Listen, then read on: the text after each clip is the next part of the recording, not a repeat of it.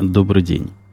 10 сентября 2010 года, около 4 часов по среднеамериканскому времени, 257 выпуск подкаста о Том Путуна.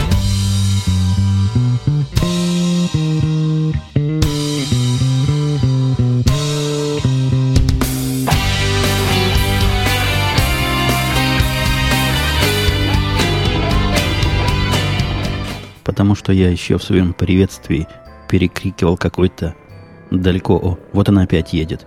Какой-то мотоцикл где-то, видимо, в окрестностях носится. Легко догадаться, и непринужденно можно догадаться, что выпуск сегодня улично-дворовой. Я его записываю, сидя у себя на фазенде, даже фотографию за несколько минут до начала записи выложил в Твиттер. Все желающие смогут ее там найти. Записываю на необычный экспериментальный в очередной раз наборчик – мне показалось, что с таким как-то качество должно быть получше и собирать его попроще. Но тут свои а особые тонкости звукозаписи, в которые я вас не буду лишний раз вовлекать. Не те времена, во времена вовлечения вас в эти детали. Уже позади всех желающих специальный подкаст, где вас вовлекают в это дело чуть ли не насильно, называется «Теория и практика звукозаписи». А мы вернемся к своим баранам – и слово «вовлечение» я совершенно не напрасно, а просто умышленно упомянул 2, 3, 4 и больше раз. Потому что первая моя тема, которая здесь звездочка стоит, называется «Вовлечение в меня в процесс правильного продвижения решений». Я многократно и многословно рассказывал в этом подкасте о особенностях и спецификах бюрократического аппарата большой корпорации – и сегодня я вовсе его даже не, не ругать буду, ну, хвалить уж точно его не буду, а просто стар, со стороны нормального наблюдателя, который раньше в таком не участвовал. А задача простая. Собственно, задача у нас была следующая. Надо было из одного дата-центра, то есть одного места, где стоят компьютеры, перевести 6 компьютеров в другой дата-центр, и вместо вот этих шести, что перевезли, купить 6 новых. То есть в общей сложности речь идет о 12 серверах, которые, конечно, стоят каких-то денег, но там сервера не самые большие и не самые дорогие. В общей сложности проект тысяч, наверное, на 80, может быть, на 90. Это включая не только покупку новых, но и затраты на переезд старых и потом их обновление до какого-то нашего современного стандарта. Казалось бы, дело, прямо скажем, не особо мудреное. Ну, то есть надо как-то организовать отключение, надо как-то организовать перемещение, подключение и установку новых. Э, ясно, что не пятиминутный процесс, сервера заказывать как-то надо, да? Какую-то память подходящую. Ну, в общем, понятные технические шаги. Однако я даже представить себе не мог, насколько нетривиальная эта задача оказывается в рамках современной бюрократии. За недели три до того, как какое-то движение в эту сторону началось, мне приходили масса документов, которые я просто игнорировал, потому что не понимал, о чем речь. Надо сразу забеж... забежавши вперед сказать, что эти компьютеры вообще не для меня. Я сторонний наблюдатель, это к моей группе, да и вообще к нашей организации как-то боком относится. Меня пригласили исключительно как стороннего наблюдателя, чтобы я посмотрел, как это люди делают правильно. И я посмотрел, люди действительно делают это серьезно – есть специальный товарищ, должность которого я так сходу не скажу, у него там много названий, который сгенерировал за месяц подготовки, то есть еще никакого заказа, никаких серверов, никакого технического обсуждения не началось и близко, но он сгенерировал документ, который выглядит как самый разухабистый Excel, который я когда-либо видел. В нем штук 20 табов, ну то есть разделов, каждый на несколько сот строк, и все они мелко списаны вопросами и ответами, на некоторые из которых он сам ответил, на некоторые, видимо, ответили другие люди, но большинство вопросов, впрочем, как и большинство ответов, к сути проекта, я напомню, переместить 6 серверов из одного места в другое, они к сути проекта дела никакого не имели. Но документ, несомненно, выглядел серьезно. После этого и начался процесс вовлечения меня. Первые два совещания я пропустил – они были очень рано. Вся эта группа, по-моему, в Сингапуре находится, которая проектированием таких проектов, процессов занимается. А на третье как-то они специально для меня сдвинулись, и в 10 часов, по моему времени, поучаствовал я в этом во всем. Человек 20 участвует, рассматривает вот этих сотнях строк, строку за строкой, и основное, основное направление, основная идея этого совещания, а, а ты понимаешь, чего тут написано? Не, я не понимаю, говорит другой. Ну, тогда вступает какой-нибудь третий, он мне говорит, я тоже не понимаю, давайте поставим вариант ответа «Б». Все говорят, да, вариант ответа «Б» нормально.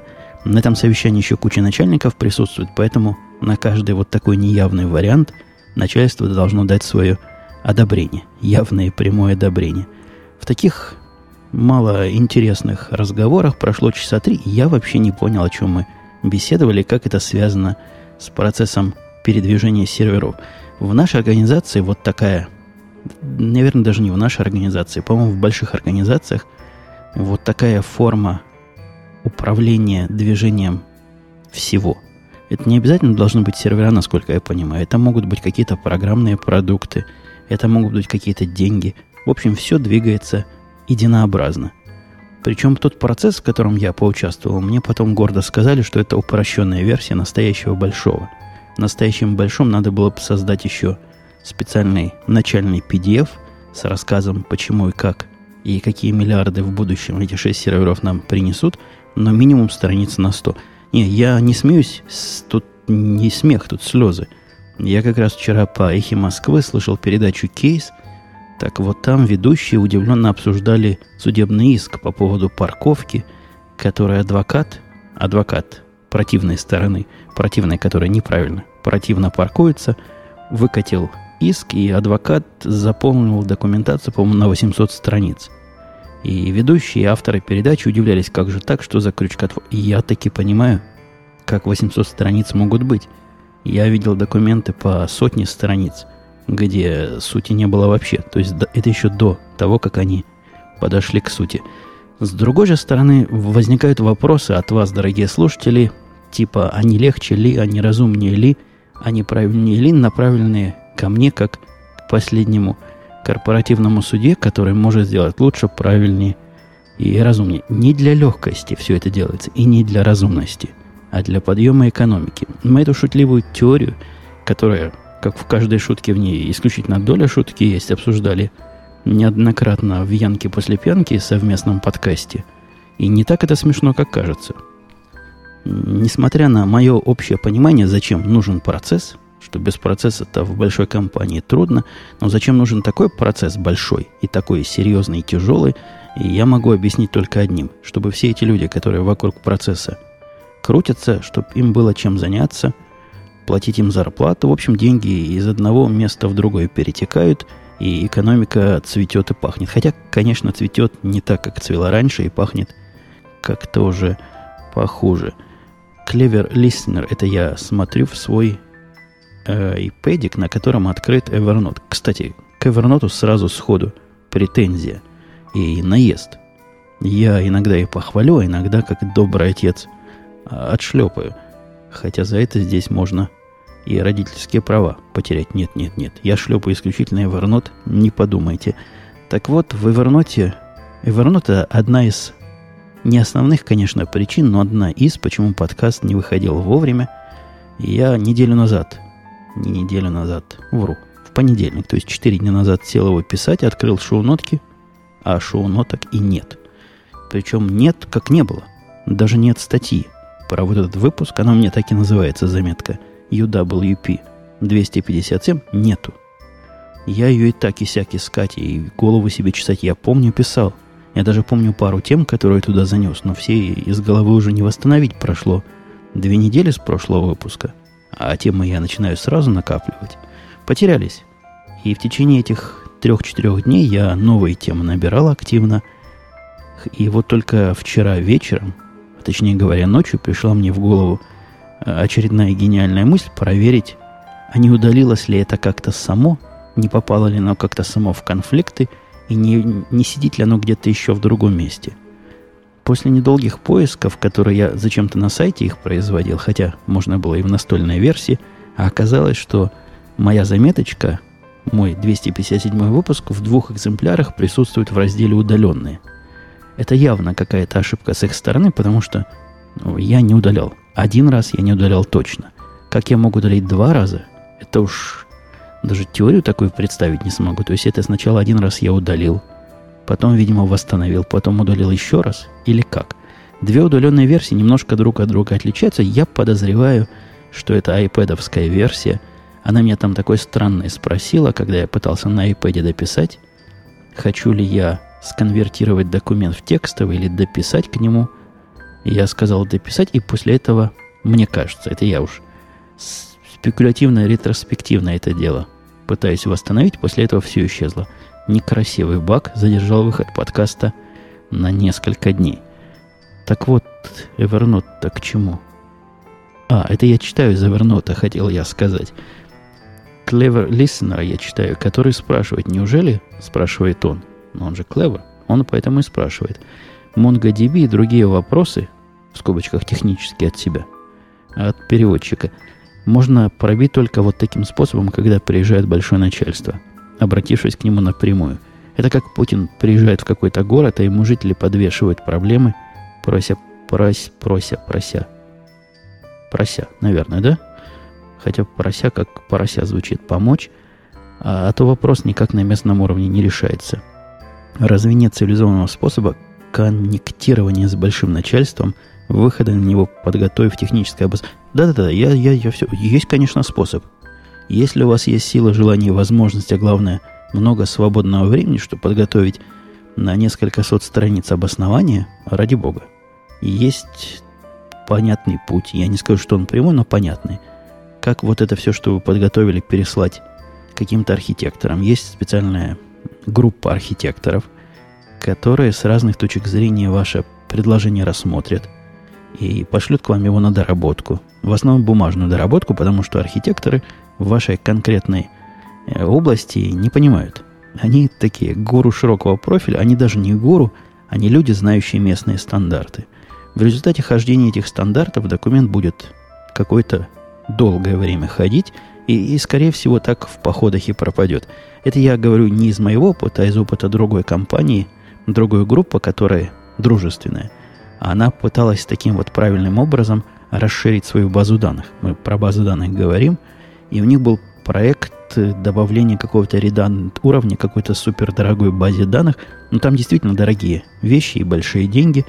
И вот они его начали в феврале, где-то в начале февраля. Я тоже в группе этих архитекторов, которые должны были посмотреть, в группе экспертов оказался каким-то образом – и поэтому получаю отчеты.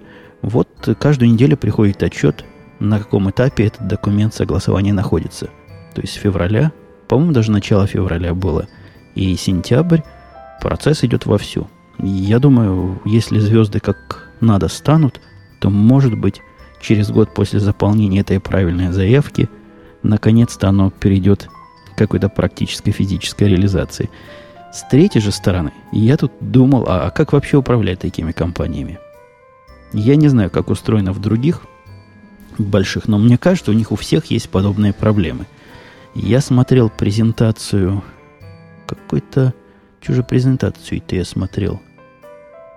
А, это не презентация, это был Бобук. Во, я видел Бобука в телевизоре, в компьютерном, где он рассказывал похожие вещи про компанию, которую он называет большой, которая Яндекс – в которой 2000 человек, конечно, не такой дикой степени, но если масштабы наши сравнить, его 2000 против тех несколько десятков, наверное, под сотню тысяч, что вокруг меня тут крутятся, то и уровень проблем вполне пропорционально масштабируется. Так вот, даже в такой относительно маленькой компании дела делаются медленно, медленнее, чем могли бы, и, видимо, уровень вот этого бумажного прохождения бюрократии тоже высок. Я видел несколько моделей работы за свою практику организации работы. И первая модель, ну, самая мелкая форма, это у меня была своя компания в свое время, где один решает все, очень удобная форма, очень эффективная форма, и время от принятия решений до выполнения минимально, и общая система как-то сохраняется, и преемственность решений сохраняется, и, стан... по-моему, форма идеальная. Вот если она возможна – когда один решает все, то диктатура или монархия на производственном месте на мой личный взгляд, рулит и BBK чрезвычайно. Вторая форма э, в небольшой компании, ну, относительно небольшой, ну, типа, в которой Бобук работает, в средней небольшой компании, где, наверное, сотня, пару сотен, ну, может, до тысячи человек работает, понятная иерархия, которая сводится к ключевым людям, определяющим стратегию в своей области. Вот подобная была компания у меня в Израиле, где я практически рулил всей разработкой, другой человек рулил всей поддержкой, третий человек рулил всем, что связано с финансами, был специальный человек по новым проектам. У каждого была своя как бы организация, и общение с, между организациями было исключительно иерархическое. То есть начальники собираются, потом спускают вниз – ну, по необходимости создавались начальники групп, потому что даже с большой головой и, и светлой трудно, трудно управлять несколькими десятками людей. Невозможно практически, поэтому приходится полномочия делегировать. Но группы были неформальные, создавались под проект, очень живучие и довольно быстрая форма.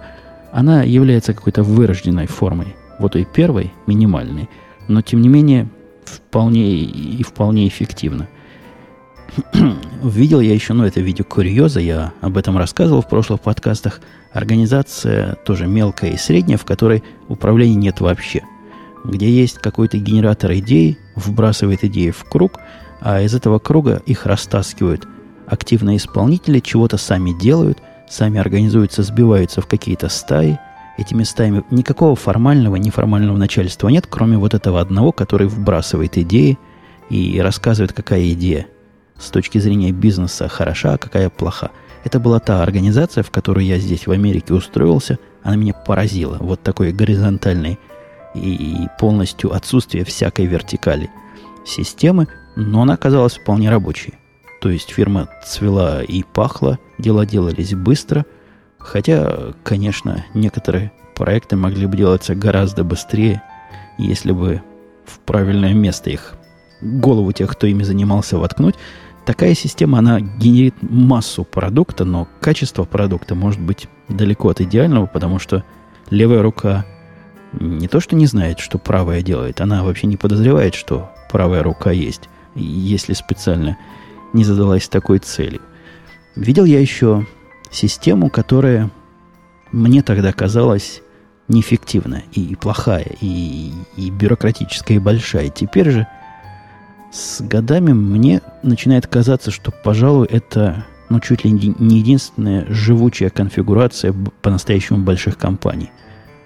И мне пришлось какое-то время поработать в организации, которая формально являлась одной большой, а практически являлась консолидацией, такой комбинацией, огромным количеством всяких разнородных и разномастных и разноразмерных организаций – то есть это было большое, большое сборище фирмочек и фирм, с которые под одной крышей находились. Там были свои проблемы, но каждая компания все-таки была плюс-минус самостоятельная. Общий курс партии был, но никакого продумывания шагов отдельного, отдельной этой псевдоорганизации, подорганизации в общую стратегию в принципе не было. то есть все занимались чем-то на, на общую пользу, эта общая польза как-то в виде денег происходила, нормально было. И бюрократии было какое-то какое-то большое количество по сравнению с предыдущими вариантами, но вполне терпимое. То есть, если мне тогда казалось, месяц ждать, пока твой сервер с места на место передвинут, это долго, теперь-то я понимаю, что это просто мгновенно. А там все делалось за счет системы противовесов и противоречий. То есть, если тебе надо передвинуть сервер, и какой-то другой организации надо передвинуть сервер, то возникает конкуренция за того, кто его передвинет. Ну, поскольку центральной системы управления ресурсами-то, в общем-то, нет, а мужик, который двигает, он один. Вот поэтому, кто громче кричит, кто больше шума поднимает, кто сильнее может надавить, того серверы двигают. Двигали, признаюсь, мои сервера часто и зачастую раньше, чем другие в той системе мы как-то научились жить. Теперь наша новая система, о которой я постоянно говорю, где все серьезно, как у больших, все центрально.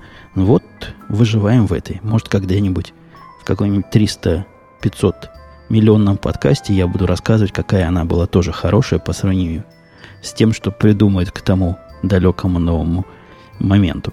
Э, давайте пока я в рабочих темах так активно рассказываю.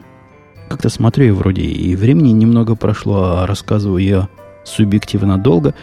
Э, на работе у меня, кроме вот этих глупостей, формальных и бюрократических, шедших в бэкграунде, был настоящий большой интересный проект, который занимал все мое время.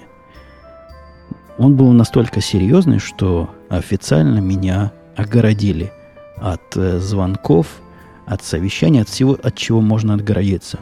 И я сидел в нем, закопавшись по самый, по самый нос, как, по-моему, на Хабре была недавно статья, ловил волну. То есть, знаете, как серфингист стал на волну и пошел. Работа была понятна какая, то есть было понятно, чего делать, было абсолютно непонятно, как это сделать за разумные сроки. Ну вот поэтому и такие специальные условия. За три недели я все это дело сделал. То есть экономику европейскую это мое изменение должно улучшить. Экономику, конечно же, ничего не улучшит, но улучшить точность ее координации, корреляции, подсчета и всякого такого прочего в тонких моментах в очень тонких, которые, наверное, пару дюжин человек на этой планете смогут понять и оценить, но тем не менее сложность. Ну, вы помните, я когда-то рассказывал, я не буду вдаваться в подробности, в чем сложность. Я когда-то рассказывал о алгоритмах, работающих с данными биржевыми и финансовыми, которым необходимо ходить в будущее.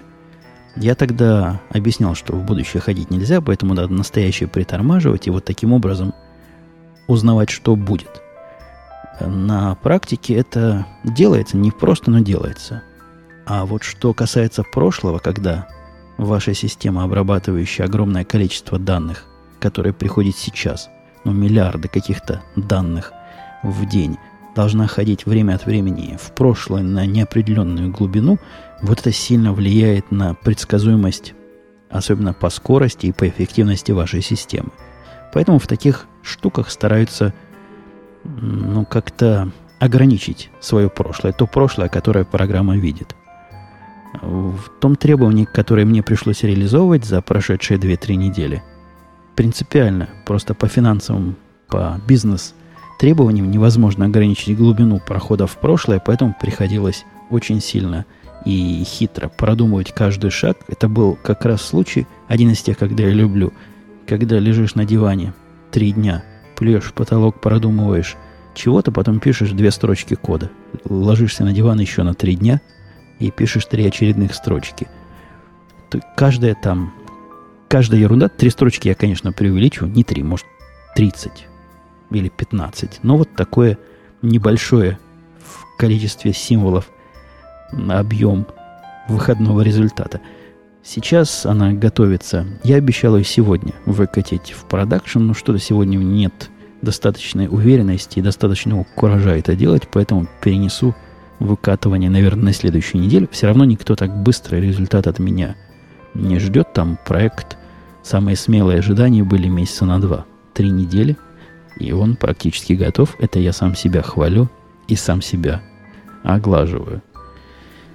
К домашним темам переходя, в выходные, которые были, уже не так, чтобы близко, уже совсем близко новые выходные, жена расширяла горизонты своей автомобильной досягаемости, то бишь досягаемости тех мест, которые она может достичь на автомобиле, и проложила себе маршрут виртуальный по бумажным картам, точнее по картам Гугла, электронным, потом напечатанный в бумажный вид, до зоопарка.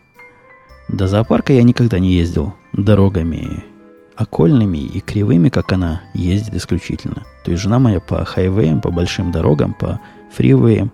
Ну, то есть дорога, где надо быстро ехать. И где нет светофоров, где нет стопов. Большая, короче говоря, дорога, шоссе. Она по ним не ездит в принципе. И сказала, что никогда ездить не будет. И мне кажется, это может быть. Есть многие знакомые мне тетки, я таких даже троих знаю которые вводят уже десятки лет, а на большую дорогу так выехать и, и не решились.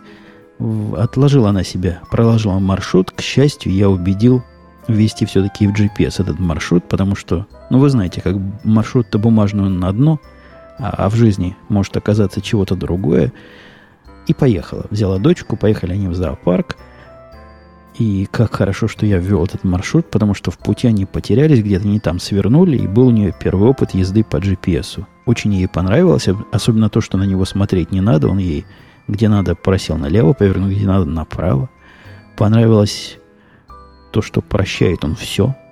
То есть в одном месте она повернуть не решилась, потому что показалось ей, что дорога эта имеет тенденцию стать шоссе. Поэтому пропустила, а GPS, ну вы знаете, как GPS работает. Ему все пополам, он ее дальше повел. Короче говоря, жена была в полном восторге. На GPS-то еще есть полезная, оказывается, фича, которую я никогда до этого не включал. Ух, ветер завыл вокруг. А с женой пришлось освоить. Избегать хайвеев. Там специальная такая пымпочка есть. Специально для женщин и для женского стиля боязненного вождения. Там есть несколько опций, мы все включили. Во-первых, избегать хайвеев. Во-вторых, избегать э, платных дорог. Ну, это толвые, они тоже большие. И в-третьих, там было избегать паромов. Паром вряд ли тут попадется, конечно, по пути, но поставили избегание паромов, потому что представить жену, которая въезжает на паром, я могу с трудом. А ездили они в зоопарк с исключительно одной целью – кого-нибудь найти там, кого можно погладить. Зоопарк старается, они выделили какие-то огромные деньги на расширение территории слонов, тигров и медведей. Нашим же девочкам, ну, моей девочке младшей, которая, которую ведет старшая, она же жена, все эти львы, тигры и слоны – это ерунда, им бы кого погладить. Они находят там кого погладить, каждый раз кого-то нового, кого-то экзотичного. В этот раз они гладили рыб. Такое, чтобы гладить рыбок, я не слыхал. Кайфу в глажке рыб я представить себе не могу. Котов, ладно. Собачек, ладно. Они такие шерстистые. Типичные животные для поглаживания. На какой, простите, интерес гладить? Гладить рыбу ската. Они гладили скатов, у которых... Скаты это, которые с длинными хвостиками и электричеством могут шаркнуть. Так вот, хвостики у них подрезаны, их можно гладить и рыбкой прямо из рук кормить. Там на аквариуме было написано большими буквами «Ни в коем случае рыбу насильно в пасть не заталкивать», хотя жена призналась, что парочку рыбок они такие насильно затолкнули. Это они делали в субботу, а в воскресенье решили меня. Меня с собой взять, и вышел у нас такой невероятный конфуз. То есть им так понравилось кого-то гладить, решили второй раз кого-то гладить. Но кого-нибудь поблизости. Про этот конфуз я рассказывать не буду, я его вам покажу, потому что я снял про это дело фильм, и если найдутся силы и желания, я его соберу, и вы увидите, как бывает, как странно иногда заканчивается поездка в поисках кого погладить еще. Переходя уже от этих тем как к другим, к более другим темам, я должен признать, что, наверное, основная, основной ответ, где же я был все это время – да и основная для меня, во всяком случае, по важности тема за прошедшие несколько дней может выражаться вот той игрой слов, которую я увидел в ответе коллеги Бобука. Он коллега мой по разным местам, в основном по подкасту «Радио Ти». Так вот, коллега Бобук отвечал мне в Твиттере, и получилось так, что два слова вместе оказались. Было написано «Умпутун фикст». То есть Умпутун починен, но починен. Сегодняшний выпуск было бы хорошо бы назвать Умпутун починен, потому что столкнулся я за эти дни и за эти, да чего там скрывать, месяцы, что мы с вами редко виделись, с медицинской системой американской, причем с больничной системой. Узнал для себя много нового интересного. Сразу забегая вперед, скажу, что э, результат нормальный. То есть э, жить будет, летать никогда. Или, как мне сказали, когда в армию меня брали, и докторица нашла какую-то болезнь, с ее точки зрения серьезную, а она сказала, жить будешь, работать будешь, в армию не пойдешь. После вот того, что меня тут как лечили, я думаю, меня и в армию еще как возьмут, если бы захотел. Так что, если вдруг у кого какие волнения по поводу по поводу любимого ведущего и автора подкастов, можно расслабиться, все в порядке, все позади. Познал, значит, я медицинскую технологию, самое первое, с чего что меня улыбнуло, это я пытаюсь вспомнить, было ли мне тогда до улыбок, да, в принципе, было довольно-таки улыбчиво, когда доктор, такой настоящий, большой, серьезный доктор в халате, с кучей дипломов на стене, рассказывал мне про шансы процедуры слэш-операции, которые мне должны были произвести. Шансы на то, что... Ну, они не говорят, что вы скопытитесь от операции, но от того, что будут серьезные, угрожающие жизни осложнения. С шансами у него, то есть с процентами и шансами у него так же плохо, как и у всех других знакомых мне людей в финансовой области. То есть, если процент он еще хоть как-то понимает, но вот манипуляция ими, с, например, сложить шанс двух последовательных вероятностных событий, это уже выше, выше его возможности. Ну и опять же, говоря о том, что в одном случае шанс 90%, в другом случае 95%, он на полном серьезе утверждал, что это маленькая разница, и что вообще это ерунда – и что думать об этих процентах не надо, хотя мы с вами-то, люди грамотные, понимаем, что это означает, что вероятность неудачного исхода выше в два раза. Он, похоже, это, я, конечно, никого не образовал вокруг себя, но слушал, мотал на ус и запоминал, чего бы вам в подкастике рассказать. Самое поразительное для меня явление, а, надо сказать, в больнице я, к счастью, вот постучу по столу, у меня не деревянный, по голове постучал, потому что заменяет – по слухам. Так вот, я туда раньше не попадал э, как пациент. И особо с их кухней был не знаком. Ну, то есть какие-то знакомства у меня были. В Израиле я пытался для больниц различные программы. Не пытался, а писал. И различные инициативы производил. Э, опять же, программно-аппаратные по работе. Но вот клиентам, пациентам миновало. Вы знаете, это промышленное предприятие. Больница – это высокотехнологическое промышленное предприятие, крайне оптимизированное. Начинается эта оптимизация и эта продуманность всего процесса, удивившая меня. Она меня честно удивила. Работает все это как часы, причем часы многократно отточенные, где каждый винтик свое дело ну, так четко и так понятно знает, и пытается тебе эту понятность донести, что особенно приятно – ну вот с момента приема, когда тебя принимают на, на эту процедуру, на эту операцию, э, например, каждый находится в частной такой отдельной кабинке. Это где прием документов и где тебе рассказывают, чего там дальше будет, куда идти, как тебя потом выпустят, когда и так далее. То есть такая маленькая переговорная комната, звукоизолированная, у каждая своя, их несколько штук, чтобы, понятно, privacy сохранялось человек, который тебя принимает вот на этом этапе, но он никакой, конечно, не врач, клерк, но тоже явно специально тренированный, четко все рассказывает, то есть вопросов никаких не возникает, хотя я вам признаюсь, что мое образование языковое в области медицинской примерно так же невелико, как в области кухонной. Но все из того, что он рассказывал, я понял. Никаких лишних вопросов мне задать не пришлось. Не потому, что не хотелось или боялась, а потому, что все было предельно понятно. Технология с самого начала, она бьет в глаза, то есть в комнате ожидания, в комнате, где сидят все родственники вот этих не брачующихся, а лечующихся, висит огромный монитор, который по уникальному номеру, а без имени, то есть анонимно, а номер знает только вот тот твой родственник – твоя семья, которая сидит, может наблюдать за состоянием, за этапом того, чего там с тобой делают. Ну, то есть, либо, либо тебя там режут, зашивают, либо ты находишься в комнате э, преподготовки, либо постподготовки, либо ты от наркоза отходишь. Все эти... Самолет пролетел. Все эти состояния там понятно описаны. Я, мне не до того было, я не смотрел, но жена сказала, да, все там было понятно, она без труда с этим совсем разобралась. Многократное подтверждение абсолютно параноидальное у них с точки зрения, видимо, секретности, хотя это не секретность, а вот безопасность, мне кажется. У них до параноидального доходит. Я тут просто за, запнулся, чтобы другое слово подобрать. Но как тебя зовут? Какого-то года рождения? И зачем ты сюда пришел? Меня спросили раз 15 в разных местах.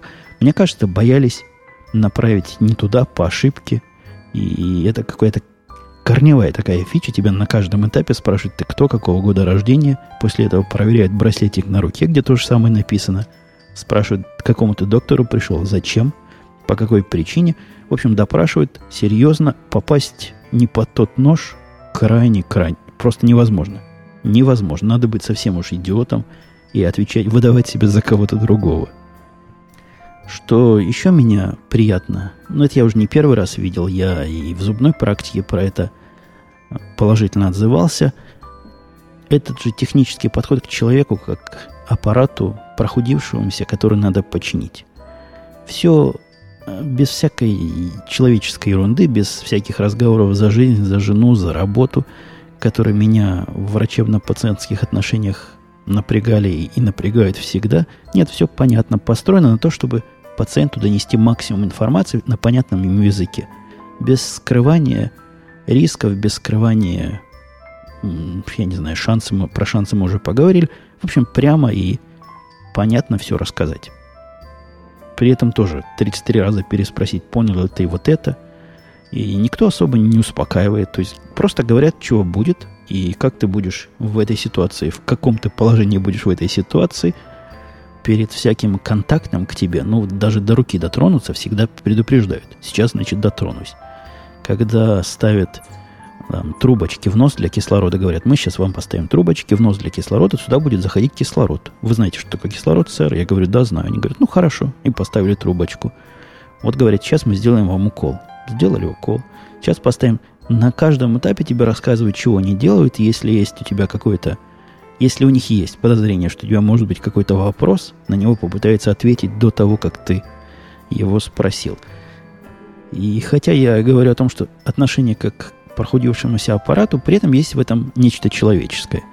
Может быть, мне это показалось, но люди какие-то приветливые все. Ну вот тот мужик, который первый медбрат меня принял, может, у него такие должностные обязанности – но после того, как он меня подготовил ко всему к этому, он сказал, не, не волнуйтесь, или не волнуйтесь, сэр. По-английски, вы знаете, нету там вы и ты. Вы в руках там доктора такого-то, такого-то, это он лучший из лучших, и, и, и вообще заметить не успеете, как очнетесь от наркоза и спросите, а, а где? А где все, а куда все делись? Не знаю, то ли это положено ему было говорить, то ли он от своей души это сказал. Но вот такие мелкие моменты, они везде присутствует и вносит какую-то нотку человечности в этот процесс, который приятно и адекватно технолизи- технологизирован. Давайте я не буду тут сильно рассказывать про всю эту медицину, расскажу, что меня поразило. Меня поразил наркоз. Вы знаете, наркоз мне сказали, дадут тебе такую, не помню, там целый список перечислили, что мне дадут. И в результате я потеряю сознательность, сознание, при этом смогу общаться с врачами, выполнять их команды, отвечать на их вопросы, но по окончании операции помнить ничего не буду. И, и вообще, память меня отобьет как следует. Так все и было. То есть я с тумана так сквозь какую-то дымку, я даже не уверен, было ли это нет, или да, или нет, помню, что меня чего-то спрашивали, и я чего-то отвечал до сих пор удивительно, что я в таком сумеречном... Они назвали это сумеречное состояние. Я разговаривал с ними по-английски. По-моему, я говорил по-английски, потому что вопросы я точно слышал, но не по другим не умеют. Вся эта, вся эта окружающая меня аборигенная действительность. Но по большому, по гамбургскому счету, это было как в фильме «Инсепшн», о котором я, может, пару слов скажу.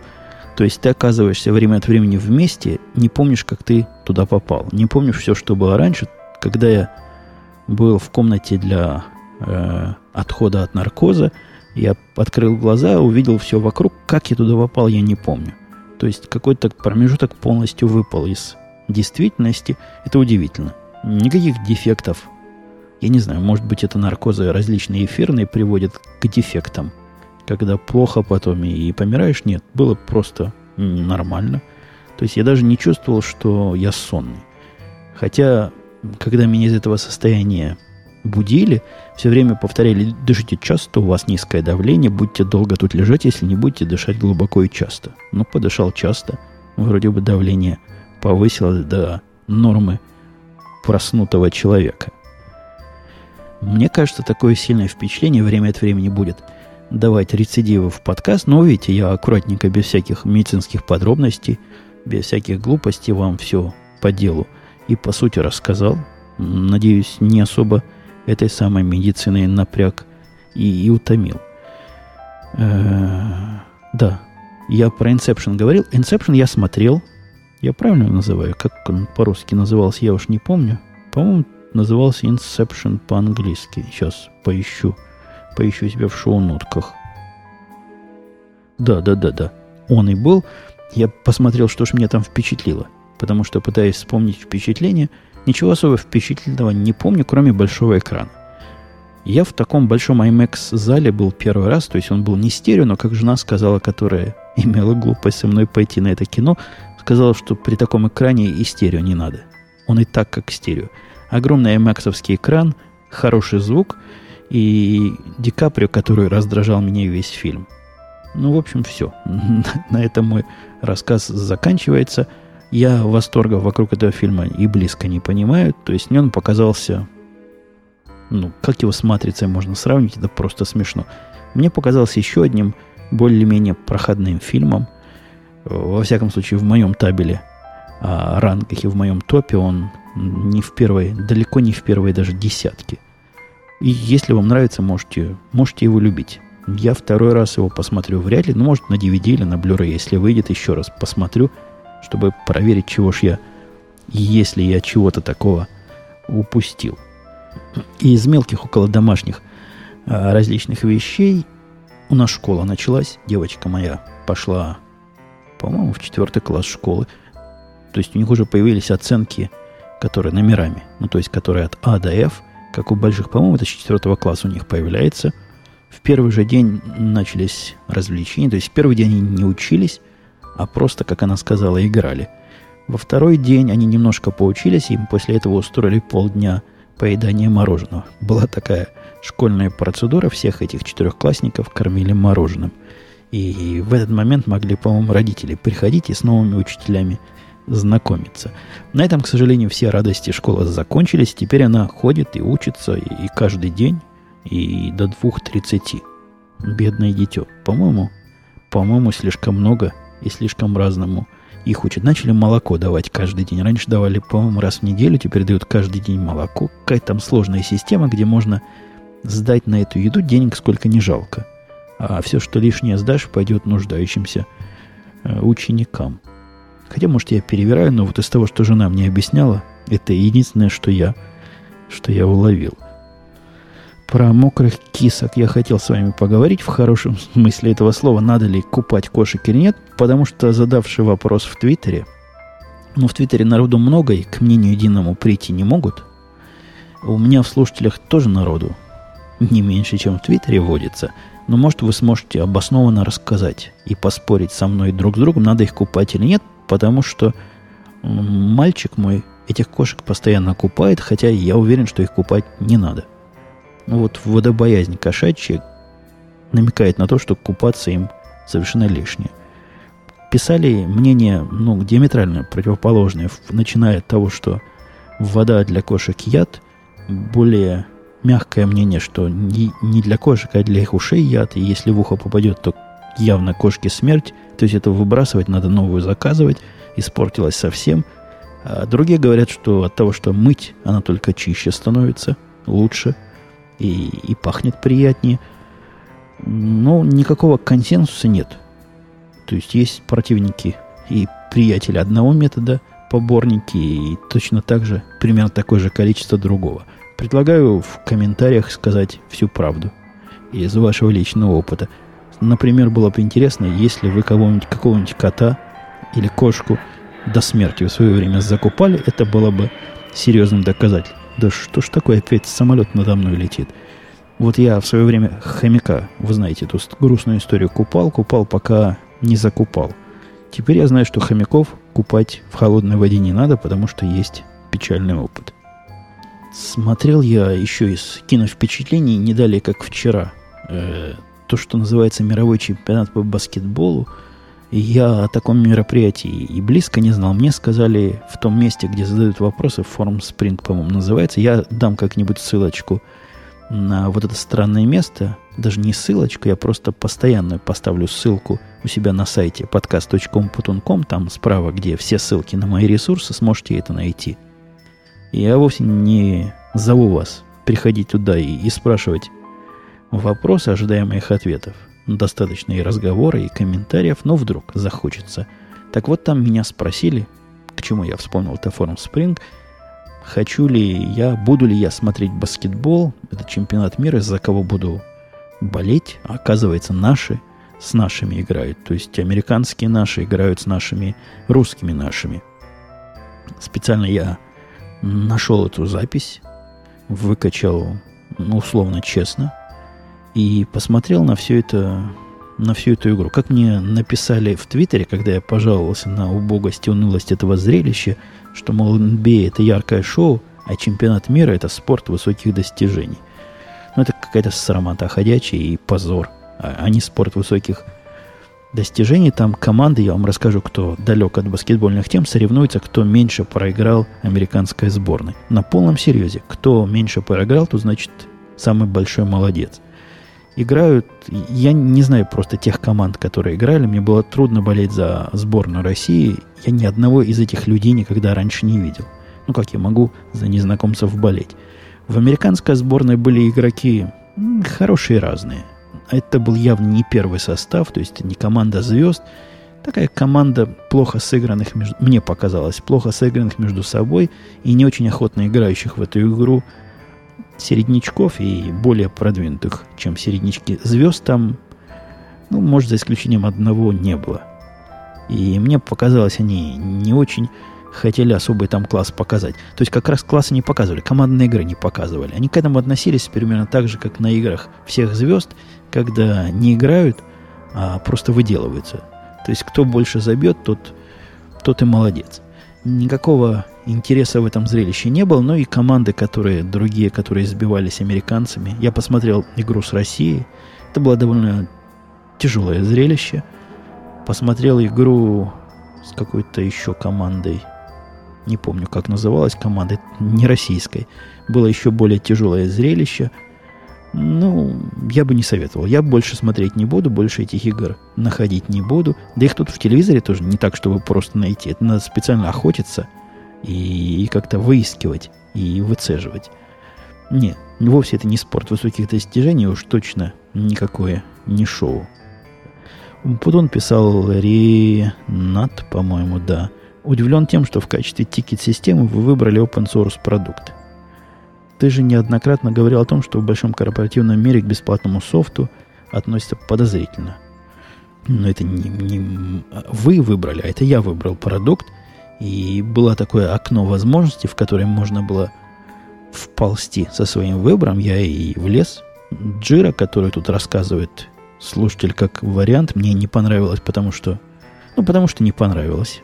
Уж больно она наворочена и тяжела для наших нужд. А вот этот Redmine, который у нас стоит, он прекрасен более чем полностью. И все, кто попадают новенькие в нашу систему, мгновенно Э, чувствует себя там как дома и без специального вводного курса. Да куда там говорить? Помните, я в прошлый раз про Customer Support рассказывал, который пытается туда внести. Их уже почти туда вогнали. И они не ругаются и не задают идиотские вопросы, как делать и чего там и где и, и почему. Так что это большой, большой положительный знак. Э, я смотрю дальше вопросы. Они действительно мелким почерком про автобиографию про себя или факт написать, чтобы не задавать лишних... Где-то такой был. Где-то такое место было, если слушатели наведут. По-моему, был, э, было Вики к этому подкасту, которое, за которым те, кто должен был за ним следить, перестали следить, и я его закрыл. А может и не закрыл, может оно где-то и осталось. Если вы помните, о чем я тут намекаю, я про старых проверенных слушателей, вы дайте знать, дайте ссылочку – там, по-моему, все, все, что надо было. Я чувствую, что времени примерно столько, сколько надо поговорил, хотя после более чем двух недель отсутствия любое количество не будет преувеличением. Тем не менее, я буду с вами прощаться. В очередной раз понадеюсь выйти в, в, в, в, в обычное время, то есть в обычный день, который вряд ли будет понедельником следующим, потому что сегодня это у нас того, пятница, ну, давайте ориентироваться на среду. Давайте дадим себе социалистическое, капиталистическое обязательство записать следующий подкаст в среду и начнем выправлять график, не позволяя себе вот таких длинных перерывчиков. Все, пока до следующей недели. Услышимся.